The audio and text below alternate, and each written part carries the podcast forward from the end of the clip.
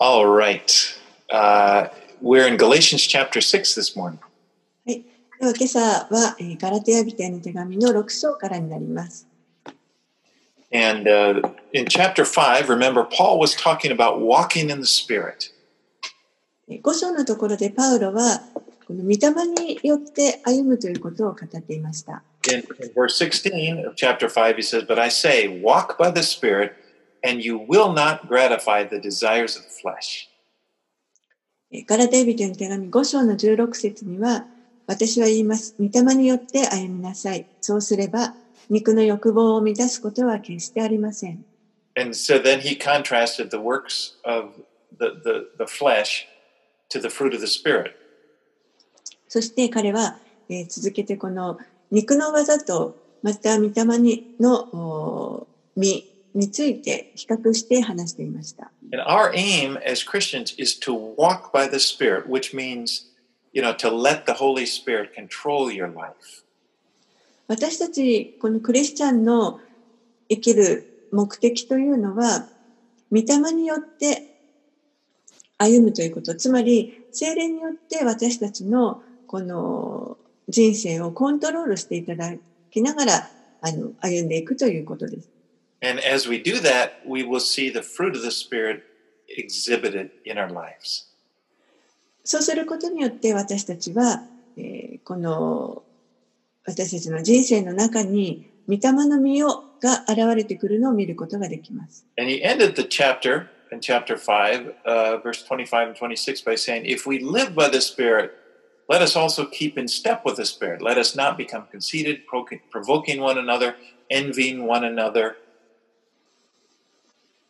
そして5章の最後25節26節のところに私たちは御霊によって生きているのなら御霊によって進もうではありませんかうぬぼれて互いに挑み合ったり妬み合ったりしないようにしましょう And then this now leads us right into chapter 6. And, and so it, it just kind of flows. It doesn't, it doesn't stop. And then we get to verse 1 of chapter 6.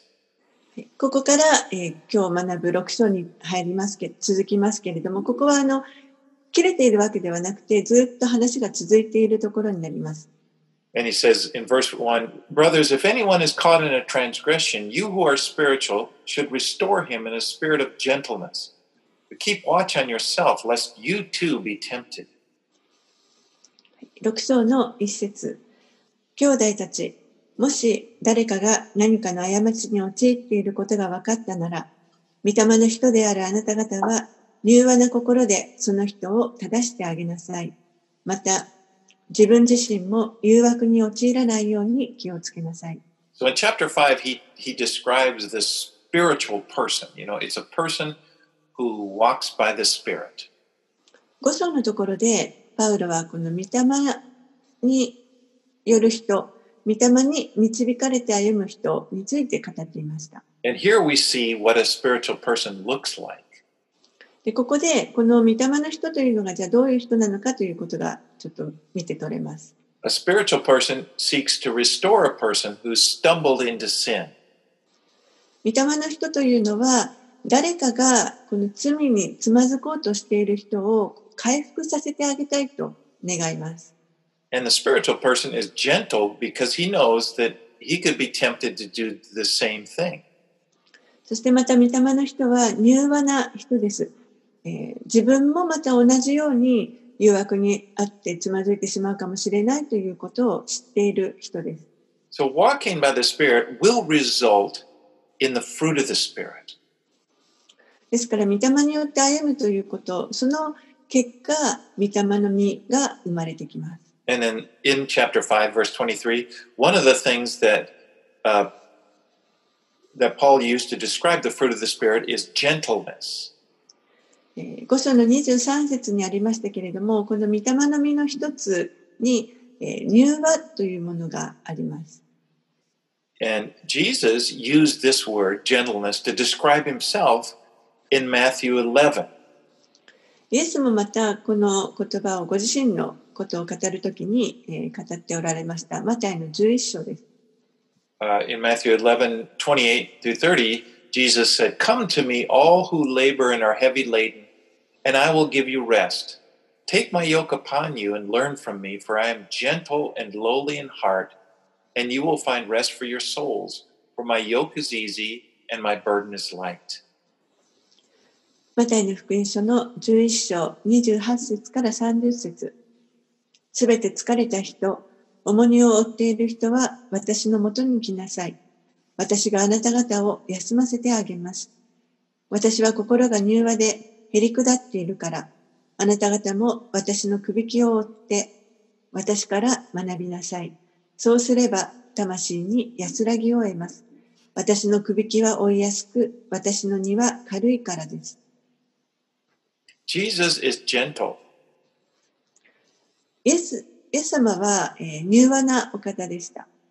And when we walk by the Spirit, our lives begin to resemble the life of Jesus because Jesus, of course, walked by the Spirit. 私たちが御霊によって歩むときに、この私たちの生き様というのが、イエスに似たものになっていきます。なぜならば、この方もまた御霊によって歩まれたからです。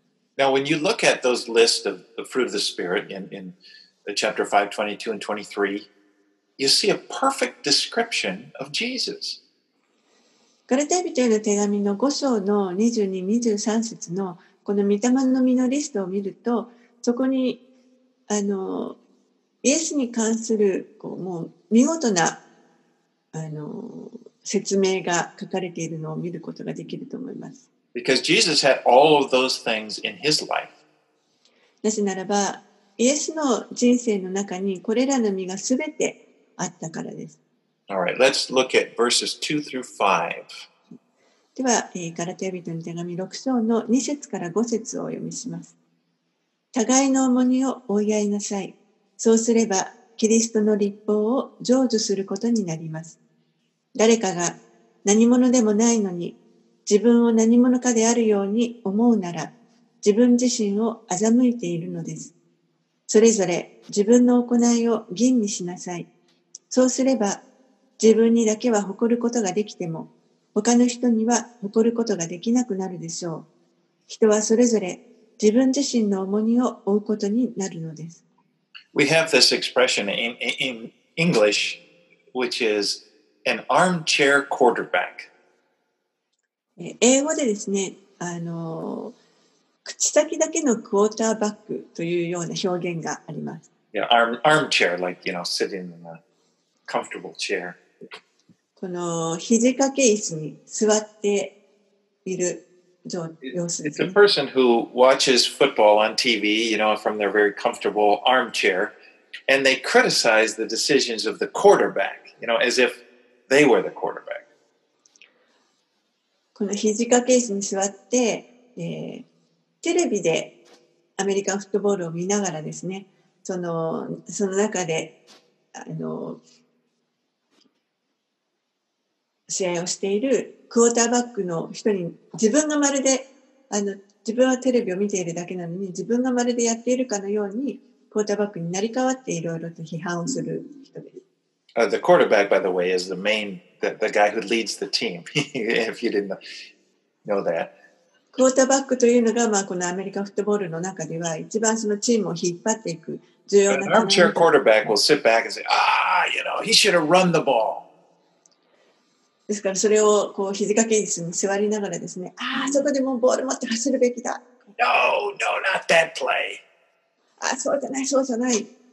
And, you know, it's, of course, this is part it's okay this is part of being a football fan but the problem is if we have that attitude when it comes to the rest of life it's not good もちろんですねあのアメフトのファンとして一ファンとしてそうややりながら見るというのはそれはもちろんいいんですけれどもでもそれが人生の他のことにも同じような態度をとってしまうようになるとちょっと問題になってきます。God doesn't want us to be, you know, to, to, to be an armchair quarterbacks when it comes to the rest of, of brothers and sisters in the body of Christ.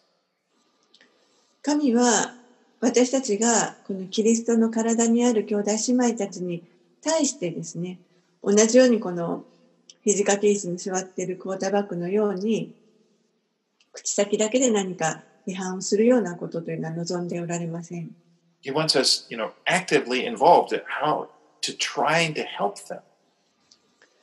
もっとこう行動的に実際的に兄弟姉妹たちの助けをするということを願っておられます。helping to, you know, really to lift the burdens. 彼らのその重荷を一緒に持つように助けてあげるということです。Not to be their critic, but to be their helper. 裁くものではなくて助けるものであってほしいと願っておられます。As he says, bear one another's burdens and so fulfill the law of Christ.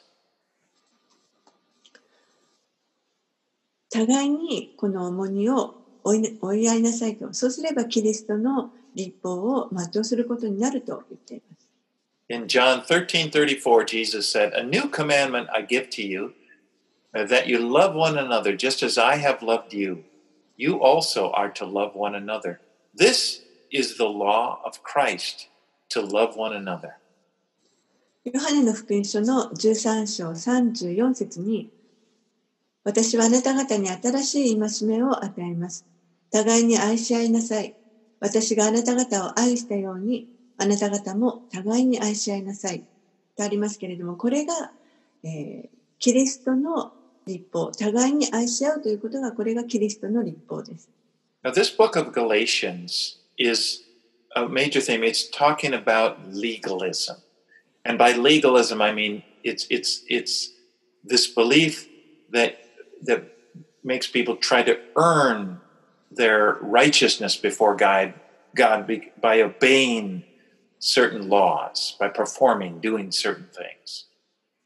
このガラテヤ人への手紙の、あの、一番大きなテーマは立法主義のことでしたけれども、えーこの立法主義というのは、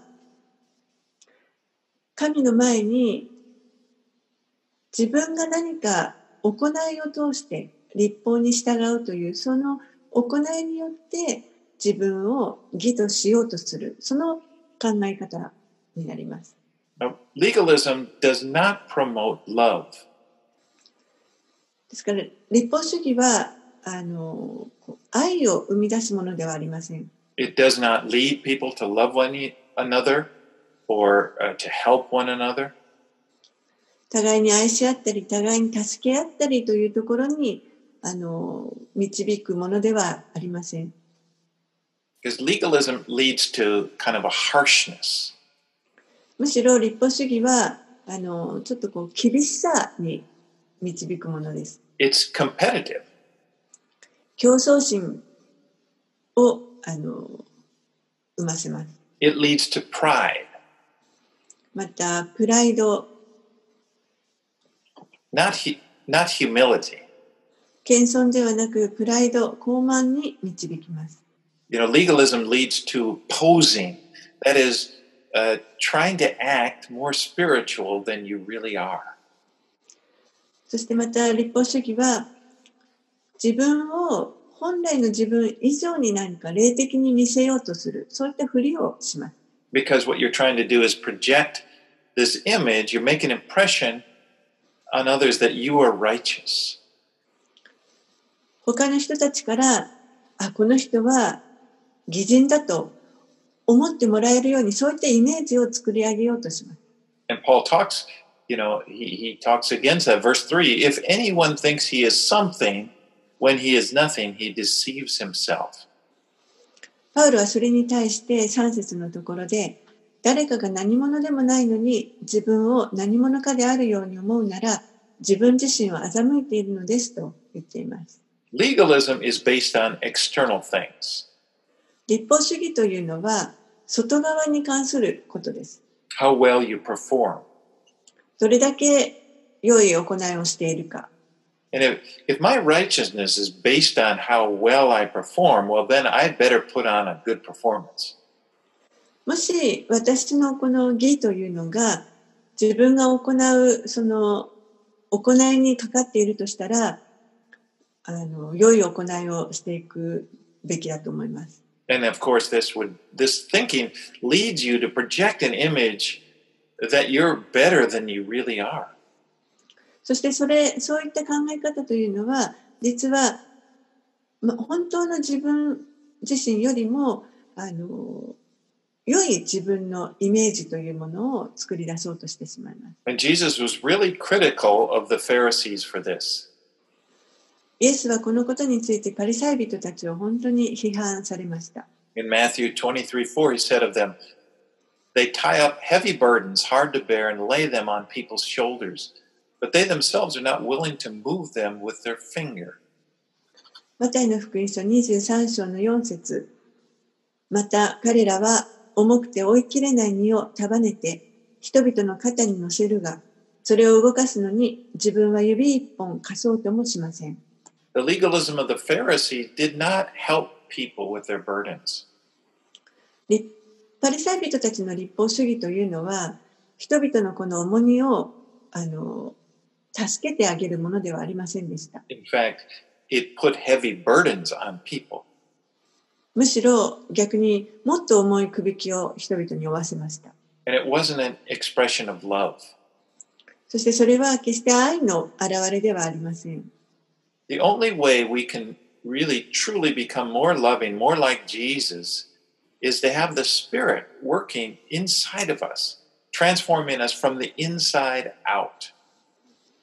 本当に私たちがもりより愛する人になって、よりイエスに似たようなものになるという、そのためには唯一、精霊によって私たちのうちに働いていただいて、私たちを内側から変えていただく必要があ And り for ます。us, you know, to rely upon the work of the Spirit to change us.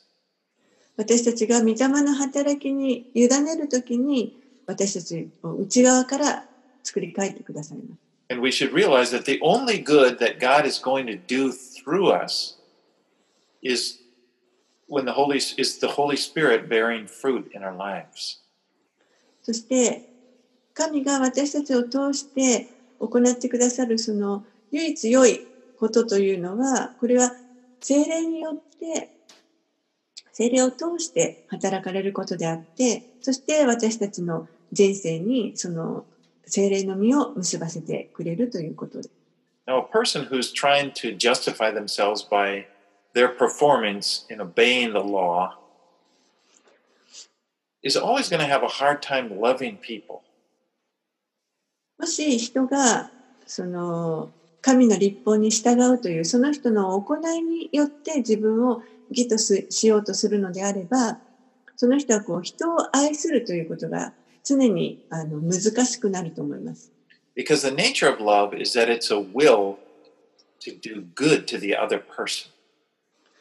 なぜならば愛の本質というのは常にこう他の人に良いことをしようと思いたくなるものです。It's, it's others centered, it's concerned about their benefit. 他の人がいつも中心です。他の人のその利益というものをいつも考えます。But if we're trying to uh, justify ourselves, all of our concern, all of our focus is on ourselves. You know, how well am I doing? でも自分で自分を義としようとするということは常にこの思いの中心は自分に向いてきます。自分の行いはどれだけうまくできているだろうか。And even if I am trying to do good to somebody, I'm preoccupied with whether or not that person is receiving the good from me. そしてそれがたとえ他の人に良いことをしたとしても、その行い自身を相手が自分の取った行いを受け取ってくれているかどうかというところに意識がいきます。And because if this person doesn't acknowledge what I'm doing for him, my, my attempts to, to love him, it means I failed. And it's like, it makes me look bad.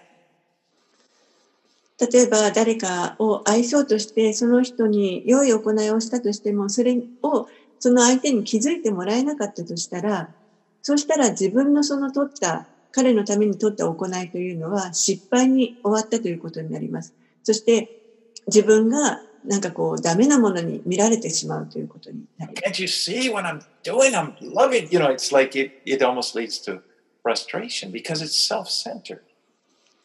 こんなに愛してこういうことしてあげたのになんで分かってもらえないんですかともう余計な余計ストレスがかかってしまってそれは本当にすべて自己中心になっていきます。All right, let's move on. Let's go to verses 6 through 8. では、6節から8節をお読みします。御言葉を教えてもらう人は、教えてくれる人とすべての良いものを分かち合いなさい。思い違いをしてはいけません。神は侮られるような方ではありません。人は種をまけば刈り取りもすることになります。自分の肉にまくものは肉から滅びを刈り取り、御霊にまくものは御霊から永遠の命を刈り取るのです。So Paul uses an example from agriculture that when he talks about sowing and reaping. ここでパウロはこの農業の例えを使ってあのまくことと刈り取ることを例えに使っています。And he says, whatever a man sows, that will he also reap. 人は種をまけば刈り取りもすることになる。When I was growing up, uh, in, in we, our house, behind our house, we had a big garden. えー、私があの子供の頃ですね、あの住んでた家はあの家の裏に大きな庭がありました。My mother was the gardener. そして私の母親がその庭の手入れをしていました。She grew up on a farm. She's very good at that. And uh, well, anyway, my mom, we would dig up the garden, and and then uh, my mother would give me a small. When I was a little boy, she gave me a small area that that was my part. でまあそこの庭であの畑のようなことを母親がしてたんですけれども、その中に一箇所ですね、あの小さい区画を私のために母が、あの、私の区画をあの備えてくれました。And she would order kind of toward the end, to, it, it, actually in winter, she would order the seeds for the coming year from a seed company, and she would give me this little packet of, uh, it was a child packet. It was like at that time one cent or something. And in this packet, there was all kinds of seeds. It was just a mix of seeds. You didn't know what was in it. そして冬になると、あの、翌と、その年の、あの、ための種をですね、種屋さんに注文するんですね。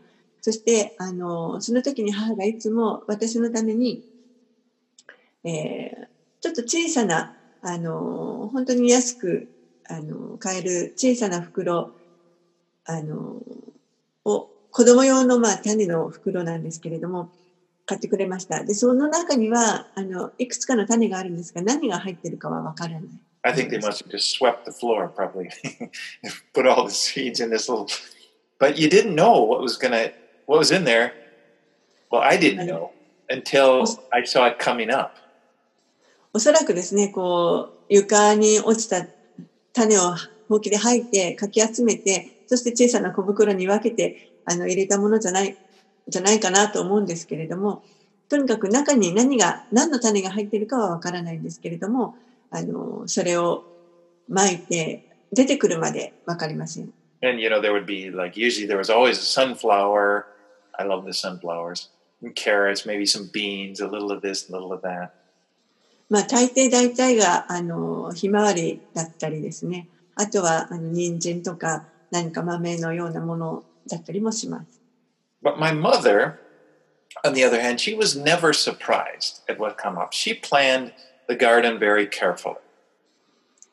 でもあの逆に私の母は母親はあの ちゃんと自分が何をまくかというのを計画してまいてますので、生えて出てきたものに対して驚くということはありませんでした。You know, she knew she wanted so many peas, a couple rows of peas, and maybe some beans and you know tomatoes and so forth. いろいろとそら豆とか何か豆類だとか人参とかいろいろあのこれを植えようと計画して植えていました。And every time, whatever she planted, those seeds, that's what she would get, and that's what we would we would harvest. そして、えー、彼女がまくたびに何をまいたかというのを分かってまいてますから、その期待したものがちゃんと入ってくるわけです。But really the same thing is true spiritually. if we sow to our flesh, he's saying to- that is to our sinful nature, we're going to reap bad things. 同じことがあの霊的にも言えると思います。私たちが肉に巻くのであれば、その肉というのは罪深い性質を持っていますから、肉に巻いた時にはその悪いものを刈り取ることになります。And if we sow to our spirits, spirits, we're going to reap good things. そして霊に巻けば私たちは良いものをそこから刈り取ることができます。Things that are eternally good. 永遠に良いものです。 You know, whenever you do anything in obedience to the Spirit, what you're doing is you're sowing to the Spirit. 御霊にあの従う従って何か行うということはそれはどんな時でも霊に種をまいているということになります。 For example, if you if you seek the Lord, but you know, through through praying to Him, uh, reading His Word, 例えば祈りを通してとか御言葉を通して神を求めるとかですね。whenever you you're trying to follow the teachings of Jesus, you're trying to love those people around you. またイエスの教えに従おうとかその教えに従って他の人々を愛そうとする時です。Whenever you're trying to serve people, 他の人々に仕えようとする時 all ev- whenever you do these things, you're sowing to the Spirit. そのように、えーそうやって従おうとして何か行う行うということをこれが、えー霊に種をまいているということになります。And you can be assured of this that one day you will reap the benefit. そしてやがていつの日かそこからこの良いものを刈り取ることができます。You know, one thing about this sowing and reaping is that it takes time before you reap. そしてこの種をまいたり刈り取り刈り取ったりということの中で一つ言えることはこれはこの刈り取るまでに時間がかかるということです。You don't sow today and reap tomorrow. 今日まいたから明日刈り取れるということではありません。You know, the, the harvest doesn't come right away. 収穫というのはそんなすぐにやってくるものではありません。but it does come and and when it comes you are to you are thankful that you sowed what you で did も必ずその収穫の時というのは来ます。そして収穫が来た時にはあこの種をまいてよかったとそのことを感謝することになります。now on the other hand if your sowing is done to your flesh that is you just living selfishly seeking just only to please yourself etc someday you're going to reap the fruit of that また同じようにこの肉に巻いてしまう自己中心的に生きたり自分のことを自分を喜ばせようとそのことだけを求めて生きようとしたりそういう生き方をしているとやがてそのことからの実を刈り取ることになります you'll reap bad things 悪い実を刈り取るということに is, なる the word he uses there is corruption or what kusai or i don't know パウロはここで、えー滅びという言葉を使っていますね But in verse 7, he says, God is not mocked, for whatever one sows, that will he also reap. 7節の後半には、神は侮られるような方ではありません。人は種をまけば刈り取りもすることになります。Now, this is not talking about karma. でこれは、あの、何か、あの、必ず報いが来るということを言っているわけではありません。It's not like God is just going to, he's remembering all the bad things that you've done and he's just, you know, waiting for that opportunity to get you.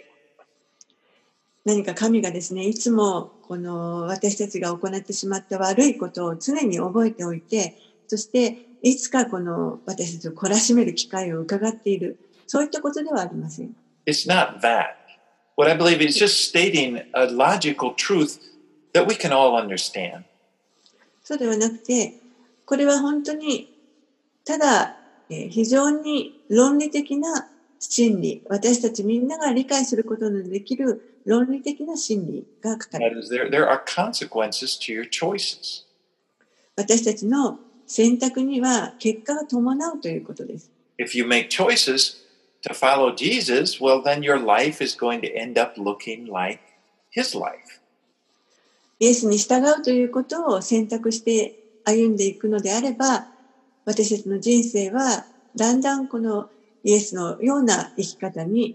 なっていきます。A life of good things. そして良いものを、良い人生 But if you make choices to live for yourself, that, that is to, just to please your flesh, your life is not going to look very good. けれども、もし、あの、自分のために生きるということを選んでいくのであれば、その人の人生はあまり良い人生とは言えなくなると思います。All right. Let's read verses 9 and 10. 9節10節をお読みします。失望せずに善を行いましょう。諦めずに続ければ、時が来て刈り取ることになります。ですから、私たちは機会があるうちに、すべての人に、特に信仰の家族に善を行いましょう。The harvest will come. 収穫というのは来ます。So don't weary, don't grow weary of doing good. ですから、良い行いに、こう、失望しないようにしましょう。Because God is working in us to develop character. なぜなら神が私たちのうちに働いてくださって、この品性を育ててくださっているからです。to develop love, また愛を育ててくださっています。to develop a life that it, it's concerned about others and it seeks to do good to them. 他の人のことを気にかけたり、そして良いことをしようとすることを神が私たちのうちに働いてくださっています。God is at work in you doing something good. 神はあなたのうちに何か良いことをしようと働いてくださっています。And He's not in a hurry. そして決して急いではおられません。You know, when God does something, He always does it well. 神が何か行われる時というのは、それは常に良いものです。Because your life is eternal, and that's how God sees it. あなたの人生は、あなたの命は永遠ですから、神はその視点からご覧になっておられます。He's working in you to develop godly character that will be with you forever. 神はあなたのその経験な神にこう従うその品性というものを永遠に続くものを成長させ育てようと働いてくださっています。So don't be discouraged. ですから失望しないでください。Don't give up. 諦めないでください。God is at work in your life. 神はあなたの人生のうちに今働いてくださっています。In fact, you are his workmanship, created for good works in Christ, Ephesians 2:10. 私たちは神の作品であって、良い行いをするためにキリストイエスにあって作られたと、エペソビテの手紙2章10節にも書かれています。And God is using all of your experiences uh, to help form you into the person that he, he's, is making you into. そして神は私たちの経験するすべてのものを用いて、神が願っておられるようなものに、こう私たちを作り変えてくださいます。 And he uses, he even uses the difficult experiences.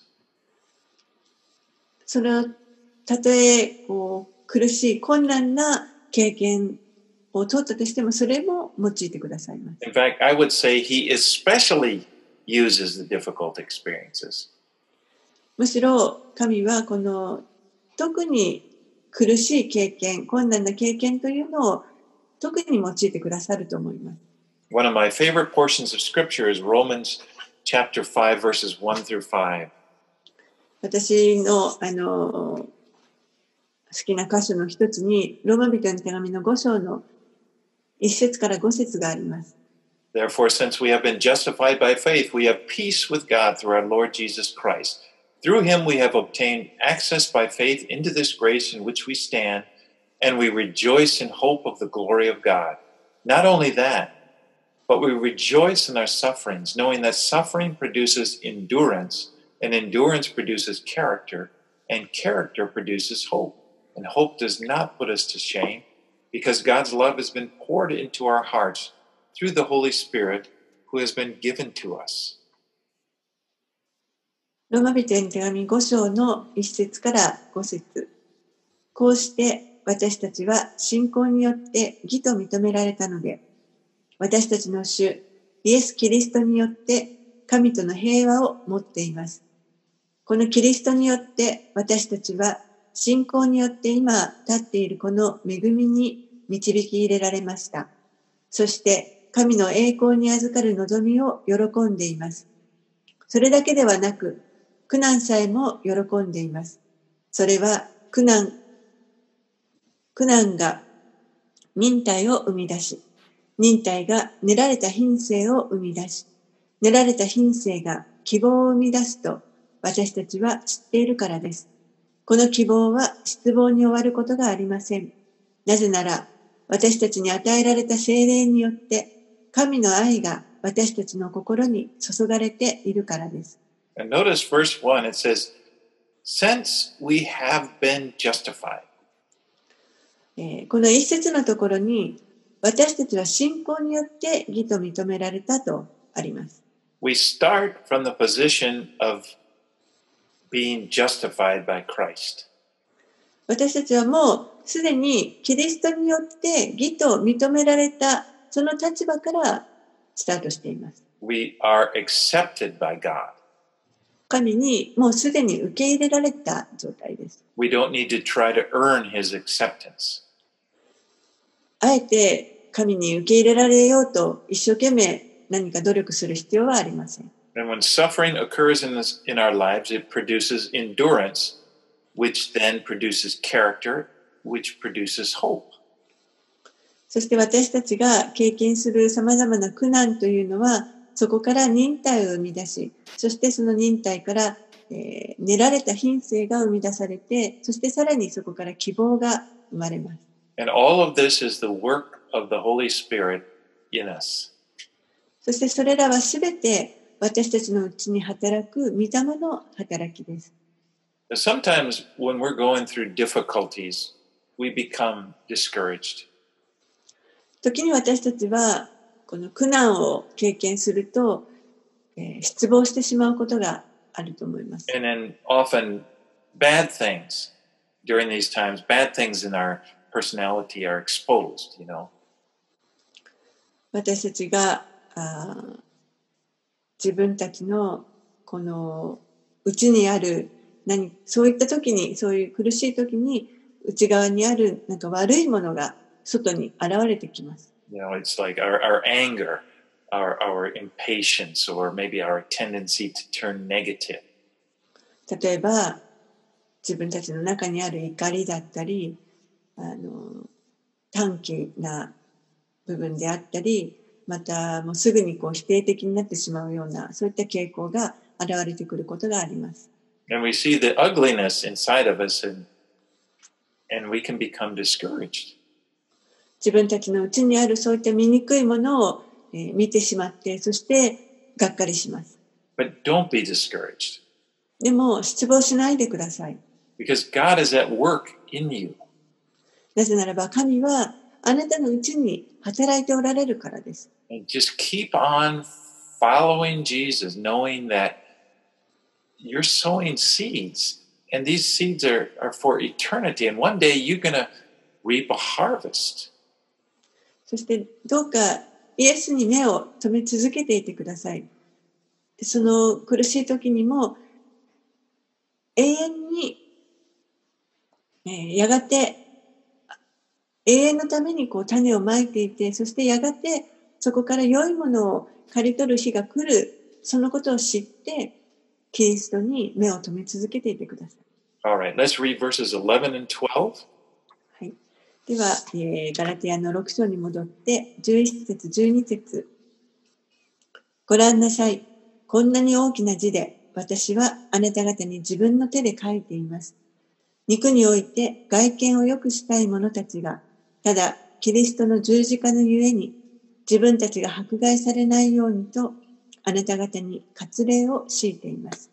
Paul is finishing this letter the same way he began it, and that is by warning them not to obey the, this teaching of the false apostles uh, that they were trying to get them to become circumcised and bring them under the Jewish law. パウルはこの手紙の終わりのところで、また最初の時と同じようなことをあの語っています。手紙の初めに書いていたのと同じようなことを語っていますけれども、この割礼を受けなければいけないとか、ユダヤの立法に従わなければいけないと言っていた偽人たちの教えに従わないようにという警告をしています。And he said they're just trying to make themselves look good by getting you to follow them. 彼らは自分たちに人々を従わせることによって自分たちをよく見せようとしていると言っています。so that they can boast, you know, about all of the followers that they have. それによってこのたくさんの信者たちを自分のあの信者たちを作ることによって何か自分たちを誇ることができるようになると考えていました。And there at the end of verse 12, he says, in order that they may not be persecuted for the cross of Christ. そして、えーこの12節の後半にあるように、キリストの十字架のゆえに自分たちが迫害されないようにと言っています。They wanted to escape the persecution from the Jews and from others. 彼らはユダヤ人や他の人たちからこう迫害を免れようとしていました。Because if they were not circumcised, they then they would be considered to be outsiders and they would be persecuted as outsiders. 彼らはもし割礼を受けていなければ、その外側の、おあ、ごめんなさい。部外者とされてしまって、そして、えーそのために迫害を受けることになってしまうからです。All right, let's read verses 13 through 16. 13節から16節をお読みします。割礼を受けている者たちは、自分自身では立法を守っていないのに、あなた方の肉を誇るために、あなた方に割礼を受けさせたいのです。しかし私には、私たちの主、イエス・キリストの十字架以外に、誇りとするものが決してあってはなりません。この十字架につけられて、世は私に対して死に、私も世に対して死にました。割礼を受けているか、受けていないかは大事なことではありません。大事なのは新しい創造です。Paul would の not あ、sorry. この基準に従って進む人々の上に、そして神のイスラエルの上に平安と憐れみがありますように。Paul would not boast of anything except the cross of Christ. パウロはこのキリストの十字架以外には誇るものはないと言っています。And he saw himself as a new creation. そして自分自身を新しく創造されたものであると考えていました。The old Paul or Saul had died and the new Paul had come. 古いパウロ、まあ、もしくは古いサウロはもう十字架で死んで、そして今は新しいパウロになっています。In Philippians, Paul talked about all of his accomplishments in Judaism before he had come to Christ. エペソビテの手紙の中で、パウロはこのキリストを信じるようになる前に、彼がこのユダヤの立法の中、ユダヤ教の中で成し遂げてきたあらゆることについて語っています。He was a leader. 彼は指導者でした。He was a Pharisee of Pharisees. パリサイ人の中のパリサイ人でした。He was zealous. そして非常に熱心でした。He was very obedient. He'd, he'd obeyed all the laws that he, he 忠.実に、忠実にあらゆる立法に従っていました。But when he, after he came to Christ, he realized he looked upon all these former things and he, he said he considered them to be rubbish. worthless. けれども、キリストに出会って、出会ってから、キリストを信じるようになってからは、それらの、あの、こと、その前に行っていたすべてのことを、チリアクタとみなしています。when they're compared to what he had now in Christ. 今、そのキリストにあって自分がいただいているものと比べると、もう過去のものはすべてチリアクタであると言っています。 In Philippians 3 8 and 9, he said, フィリピ人の手紙の3章の8節から9節 He said, Indeed, I count everything as lost because of the surpassing worth of knowing Christ Jesus my Lord. For his sake, I have suffered the loss of all things and count them as rubbish, In order that I may gain Christ and be found in him, not having a righteousness of my own that comes from the law, but that which comes through faith in Christ. フィリピ人の手紙の3章の8節から9節それどころか私の主であるキリストイエスを知っていることの素晴らしさのゆえに私はすべてを損と思っています。私はキリストのゆえにすべてを失いましたが、それらはチリアクタだと考えています。それは私がキリストを得て、キリストにあるものと認められる、認められるようになるためです。私は立法による自分の義ではなく、キリストを信じることによる義。信仰、すなわち信仰に基づいて神から与えられる義を持つのです。So Paul is saying, I, I boast of, I won't boast of anything except the cross of Christ, he said in verse 14, by which the world has been crucified to me and I to the world. パウロは14節のところで、しかし私には私たちの主イエス・キリストの十字架以外に誇りとするものが決してあってはなりません。この十字架につけられて、世は私に対して死に、私も世に対して死にました。と言っています。Paul didn't care what the world thought of him. パウロは世の中の人たちがパウロについてどう考えるかということは気にしていませんでした。After being crucified with Christ, he, he, he sought to live for Jesus. キリストと共に十字架につけられた後、彼はもうまさにイエスのために生きるということを選んでいました。So now what mattered to him was what Jesus thought. He, he, not the, what the world's opinion of him was. ですからパウロにとって大事だったのは、世の中がパウロのことをどう考えているかではなくて、キリストがパウロをどう見ているかということでした。You know, really, the only thing that really counts is becoming a new creation. そして、えー本当に一番大事なのは、私たちが新しく創造されたものになるということです。That's what Jesus said to Nicodemus in John chapter 3. イエスもニコデモンという人に、えーそのように語っています。ヨハネの福音書3章の3節です。You know, when he said, Unless one is born again, he cannot see the kingdom of God.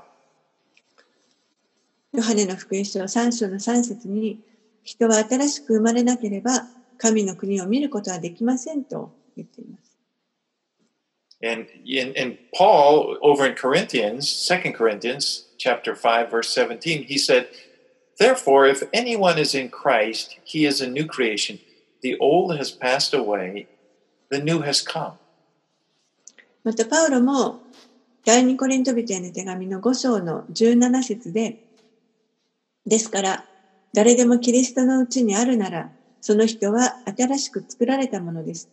古いものは過ぎ去って、見よ、すべてが新しくなりました。The only thing that really matters is that you are a new creation in Christ.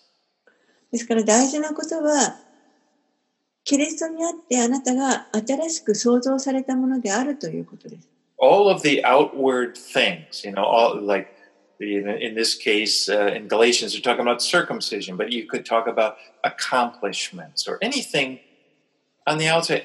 It doesn't really matter. What matters is what's inside of us. 外側のことというのは、まあ、このガラテヤ人の手紙のケースで言えば、割礼であったり、まあ、私たちに当てはめたら何かを成し遂げるということかもしれませんけれども、そういった外側のことというのは、実は問題ではなくて、むしろこの内側、私たちの内側の方が大きな問題です。What matters is that you are a new creation, that you, the spiritual creation that cries out, Abba, Father. 大事なのは私たちが霊的に新しく創造されたものであるということです。アバ父よと叫ぶことができるものにされました。Because if your Father in heaven loves you, then you can live every day secure. And no matter, it doesn't matter so much What other people think about you. 天におられるあなたのお父さんがあなたを愛してくださっているならば、あなたは本当に安心して生きることができます。そして他の人たちがあなたのことをどう思うと、それはあまりこう重要ではなくなります。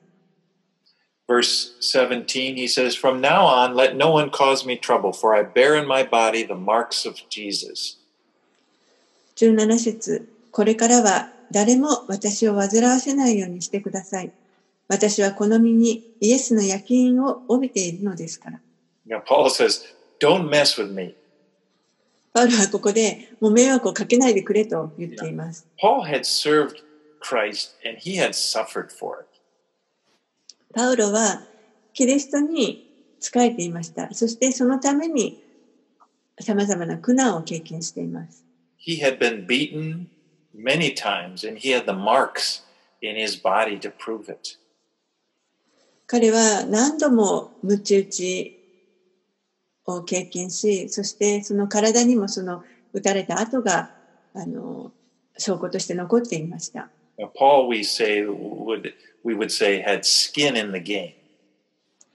えー、まあ、これはあの、パウロはですね、自分の発言とか行動に、本当に、えー、自らリスクを背負っている人であったということになります。He wasn't afraid of persecution. 迫害を決して恐れていませんでした。In his, in his first trip into the area of Galatia, he was stoned and he was left for dead there at Lystra. 最初にこのガラテヤに選挙旅行に行った時、彼はリステラリステラという町で石打ちに会います。And after that, he, it said he got up again 死,に死んだかと思われましたけれども、その後また立ち上がって、もう一度その町の中に戻っていきました。そのような人をもうあとどうやってその働きを止めることができるでしょうか？どんな脅しも彼は恐れることがありませんでした。Absolutely committed to following Jesus. もう絶対的に自分はイエス・キリストに従うということをコミットしていました。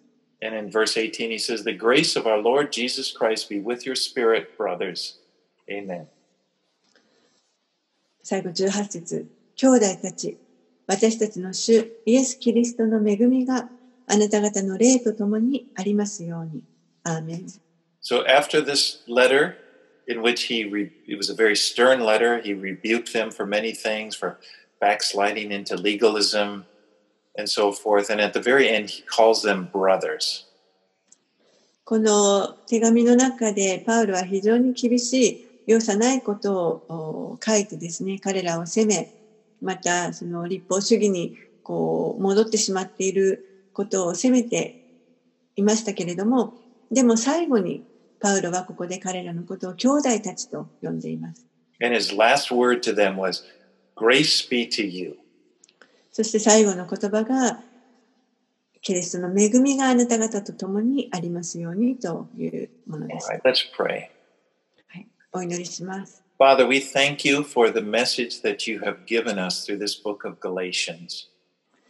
お父さん、こうしてこのガラテヤ人の手紙のメッセージをありがとうございます。We thank you that you made it so clear that we stand before you righteous because of our faith in Christ and nothing else. 私たちがキリストに信仰を置いたことによってそれ以外の何者でもなく、ただただその信仰によって私たちを義なるものとしてくださったということを、この箇所で明らかにしてくださいました。私たちはあなたに受け入れられるために何か一生懸命努力をする必要はありません。すでにキリストが行ってくださったことによって私たちはあなたに受け入れられています。And we just say with, with Paul, we are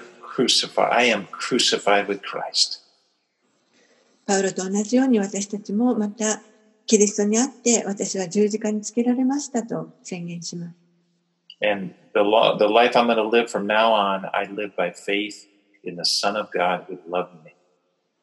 そして今、肉によって生きているのは私を愛してくださるキリストの愛キリストに置く信仰によっているのですと言います。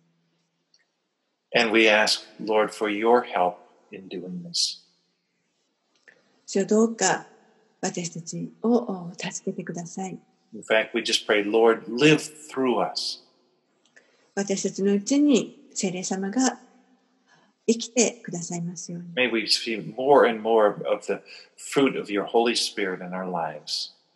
そして私たちの人生を通してたくさん御霊の実を生み出すことができますように。Help us not to become discouraged, どうか私たちがし失望することがないように助けてください。but just to keep on sowing seeds to the Spirit.